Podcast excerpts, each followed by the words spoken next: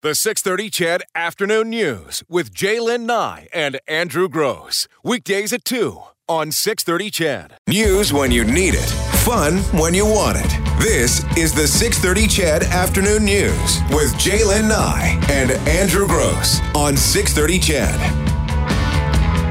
Well, as we uh, count down to winter, we can tell you that that uh, calcium chloride solution will be sprayed on Edmonton Road, uh, Edmonton roads once again.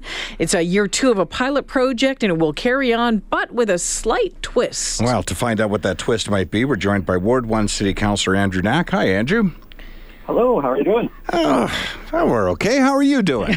I'm doing wonderful. I'm glad to hear it. All right, yeah. We'll have to have you on sometime when the city is overwhelmingly happy about something. And uh, yeah, I would love that day to happen. so would we. yeah. So you know, listen. Perhaps you can just explain to us what council decided to do, and uh, then I'll tell you why I think you're wrong. well, uh, actually, we haven't decided anything yet. The report comes out uh, uh, tomorrow on on how our city administration would like to address the uh, the calcium chloride pilot that they tried last year going into this upcoming winter. Uh, so we'll we'll understand some of the things they want to change because it does sound like there are going to be some some fairly significant changes in terms of uh, including an anti-corrosive inhibitor. But we want to see all those details in that report, and, and the committee will be dealing with it first next week, and then it may go to all of council right after that. Andrew, can I ask you before we get into this too much? That whole uh, calcium chloride was it put on? Where was it? What roadways was it? Was it put on last year? Uh, there were oh, there were quite a few actually where it was tested. I think it was at least uh, I think it was at least a quarter of our arterial Okay. roads. Like it, it might even be more than that. And uh, and so the idea is to to test out the same areas so you can uh, determine and, and get clear measurements as to the impact it is having or is not having. Uh, but it wasn't on all of our roads. It was just tested on, on some of our roads last year. All right. So, given the fact that uh, you know everyone who sits on council or sits in any elected position, uh, you know, you don't grow up being a councillor. Uh, you know, you don't grow up being an MLA or an MP. You all come from different backgrounds, and and I don't think among those backgrounds in this current council are any uh, chemical engineers or scientists. So, and No. you know, not, not meant as an insult. It sounded like it. It was my delivery, but so you know you put it on on the basis that somebody sells you on the idea that look this will save the city a whole lot of money. It'll be more effective.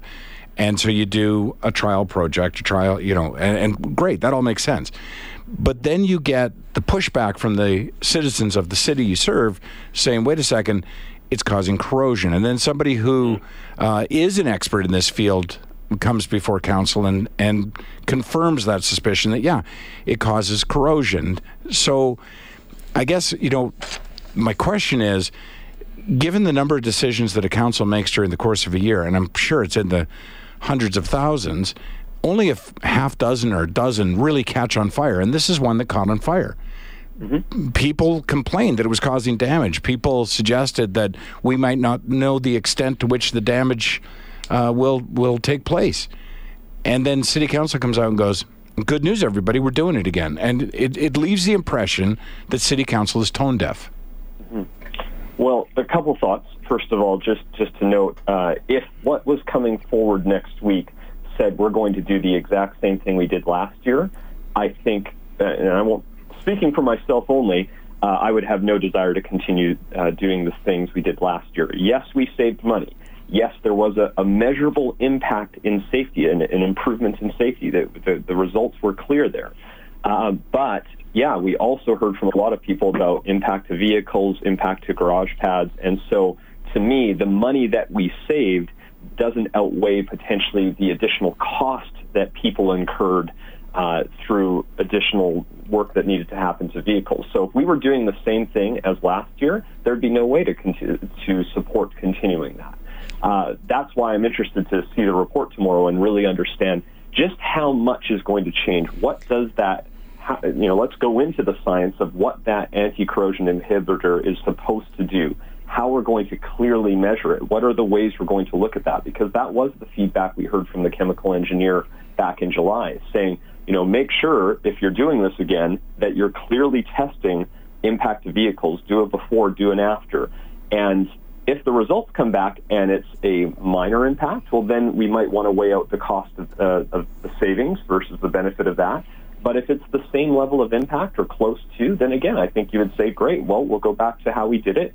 Um, but the intent of all of this was to say we can actually clear our streets more quickly. We can make them uh, have better traction. And so why wouldn't we want to make sure we've explored all that? To your point around making sure we've listened, making sure we've used the science, let's do that. Let's not make a knee-jerk reaction one way or another. What um, have you been given any heads up whatsoever? What might be in that report tomorrow? What they might be uh, offering up? I mean, we keep hearing about sugar beet juice and all that sort of thing. I, I think that's one potential uh, solution that can be added into it, but I don't think it's the only thing that can be added. So, from what I understand, and, and I haven't seen the report yet, we all get to see it at the same time tomorrow around noon.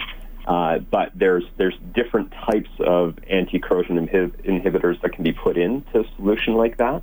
And again, let's let's understand the science behind it. Let's understand why they think that will make a significant difference. And if they come back with no clear uh, information saying, well, this is why we're confident we won't have the same level of impact, well, then again, I think we, we'll have to have a different discussion phase. Is it really worth continuing this? So, Andrew, I want to cycle back to something you just said. You were talked about safety. So, mm-hmm. when it comes to, say, measuring the damage caused to a roadway or a car or a garage by mm-hmm. corrosion, there's a there's a way to, I think, probably pretty accurately measure that. Yeah. But I don't know that it's possible to measure safety per se or traction or if it's been done because anecdotally at least most of our listeners told us when the city started doing this it made the roads slipperier not it did not increase traction it had the opposite effect and some complained that the misty nature of the application uh, caused visibility problems that it made their windshields uh, hard to keep clean and have those? I'm I'm sort of curious about how the city decided that this uh, increased traction when our listeners who are not, you know, they're not chemical engineers either, but their experience was that it did the opposite. Yeah, and it's uh, so a couple of answers to that. One, that they actually can measure traction, and that's why they were confident in that. So there's actually, and I again, I'm no expert here, so all I know is that they were able to show show how the numbers changed, what actually improved, the percent reduction in things like collision rates. So there are measurable stats that were part of that report in July that showed that. And you're right. Uh, I heard some anecdotal feedback from people in the ward who said, boy, it feels like it's worse off. And I also heard anecdotal feedback from people who said, wow, it feels like I noticed a difference. And actually a lot of times that feedback came depending on the temperature because one thing that is clear is no matter what we do as a city, whether it's calcium chloride, whether it's sand, whether it's anything, as you get into that low, pretty much below about minus 23, a lot of what you use becomes ineffective. Mm. So whatever you try is actually not really going to benefit you. So I, I remember hearing from some people when we had those cold snaps saying, boy, it sure doesn't feel like things are have any bit improved. But when those temperatures were above that mark, that's where I heard the feedback on the other side.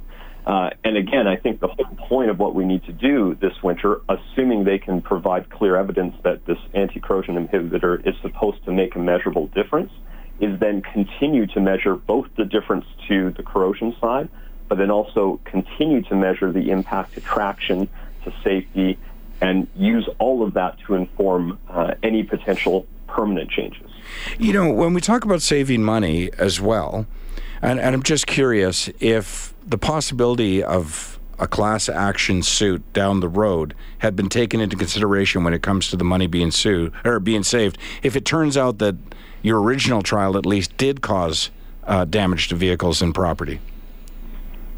Well, I think, you know, we've been able to, you know, we're not the first city to use this solution by any stretch. Uh, part of why we were looking at this is uh, oftentimes people regularly have said, hey, you know, look at this city in Canada. They seem to have clear roads all the time. you know, I people uh, talk about Ottawa, they'll talk about Montreal, they'll talk about Winnipeg, and all of the best practices that those cities do. And they say, gosh, we're a winter city.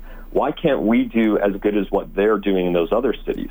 So that's part of what sparked our, our roadways operations group to say, well, let's go look at how they're doing that. How are they delivering that better service, clearing the roads more quickly. And some of them use the solution. So I, I would suggest that, you know, being that there is practice in other cities that has shown use of the solution, I, I wouldn't be, I don't know if that would so much come into the, the overall discussion because other cities have been and currently still use this.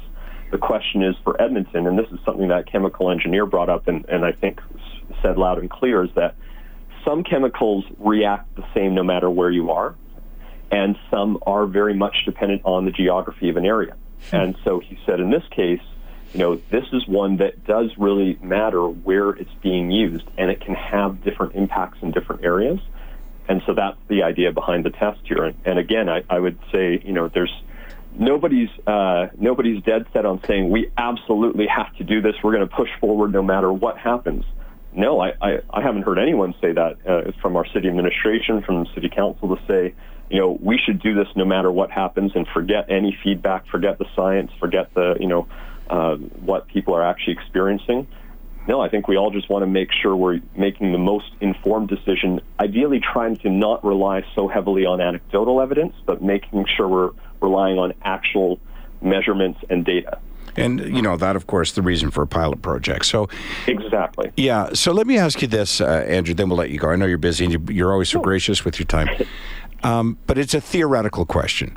Sure. Um, theoretically, this issue aside, if citizens um, in a particular city are wrong, if city council knows that the citizens are wrong about a particular issue, whether it be this, you know, what you put on your roads or how you schedule, you know, the times for pools or what artwork you should buy or no matter what, even if council thinks the citizens are wrong and they're right, if enough citizens don't like what you're doing, what do you as a council do? Do you say we're going to do it for the good of the city because the citizens don't know what they're talking about, or do you say, you know, enough people are unhappy with our decision that we're going to change it? Uh, you know, I, I, can only speak for how I, I, try to approach it. Everyone, I'm sure, does it differently, which is that um, I, I, think it depends on the issue too. Uh, I think, you know, if there is something that shows there is clear benefit overall to the citizens of Edmonton, and for any number of reasons, the general public viewpoint is that they don't want that. Uh, I think it's actually part of our job as city councilors to then go out and engage in those conversations, not just say, hey, I'm right, you're all wrong, listen to me, I know better than you. That's not the way to accomplish anything. Your role is to go out and say, okay, what particularly concerns you about issue X? What are those issues? Why do you why do you have those concerns? You know, does your view change if I can show you, you know, points one, two, three, four, five that actually suggest otherwise?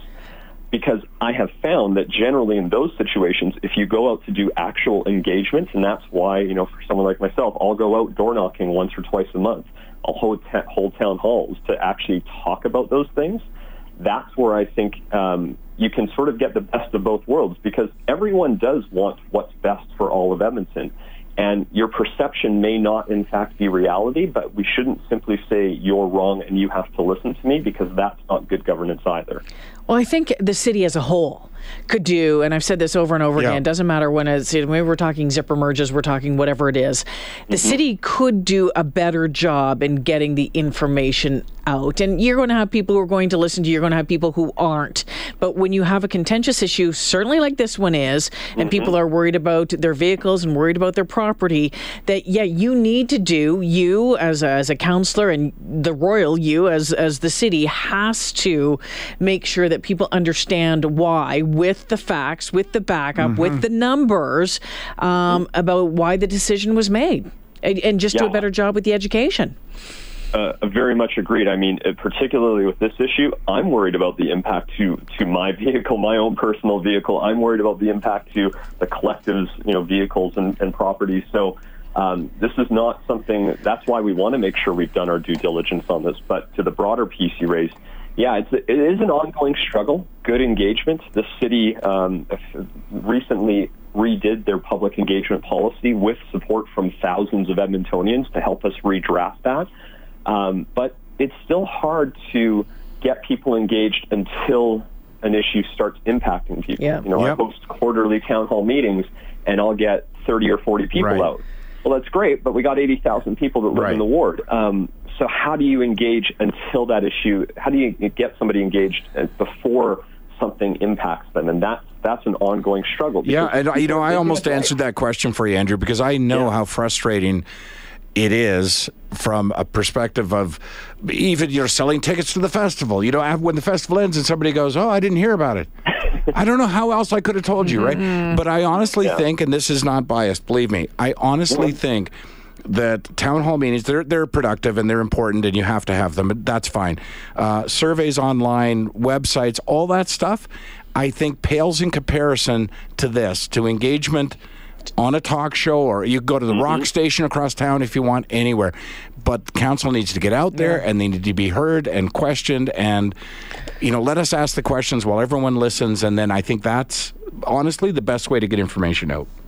I, think you're right because I mean shows like yours have a very large reach that you're not going to get anywhere else, and so I mean I think that's why a lot of members of city council will regu- hopefully make themselves regularly available. if you reach out and say, hey, we'd like to like, like you to be on the show, it's part of why I like to say yes because I think it's good to have these conversations because you don't get to have that type of dialogue um, at a town hall meeting because not that many people are coming out. So I agree. These are, this is a great way to to engage people beyond all of those other tools, which you should continue to do, but you can't rely on those. Andrew, we are so out of time. Thank you for joining us this afternoon. Ward 1 City Councillor talking about uh, calcium chloride. We'll look forward to finding out what uh, the report says tomorrow, and we'll talk to you again soon. Thank you. Have a great day. Thank you, You too. too.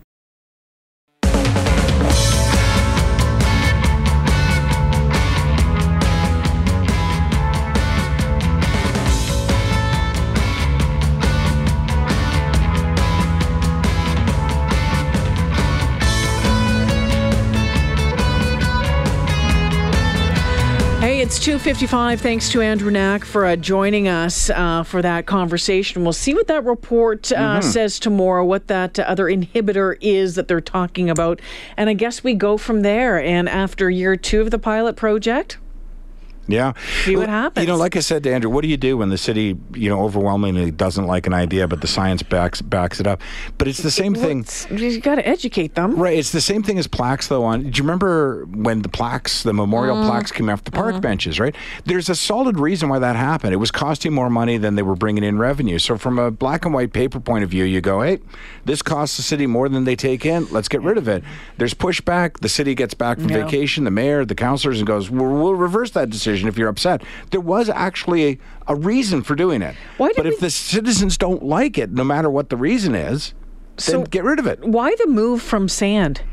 It's a 4.3. What, Is that just the savings? It's a savings, yeah. An absolutely huge Well, amount of savings. Yeah, but you know what? If I remember correctly, Andrew Knack said earlier today 4.3 in the overall grand scheme of things. When you're looking at other issues, Yeah. is it worth it? And is it absolutely predictable that it'll be there? So, yeah, we'll yet to see. The 630 CHED Afternoon News with J'lyn Nye and Andrew Gross. Weekdays at 2 on 630 CHED.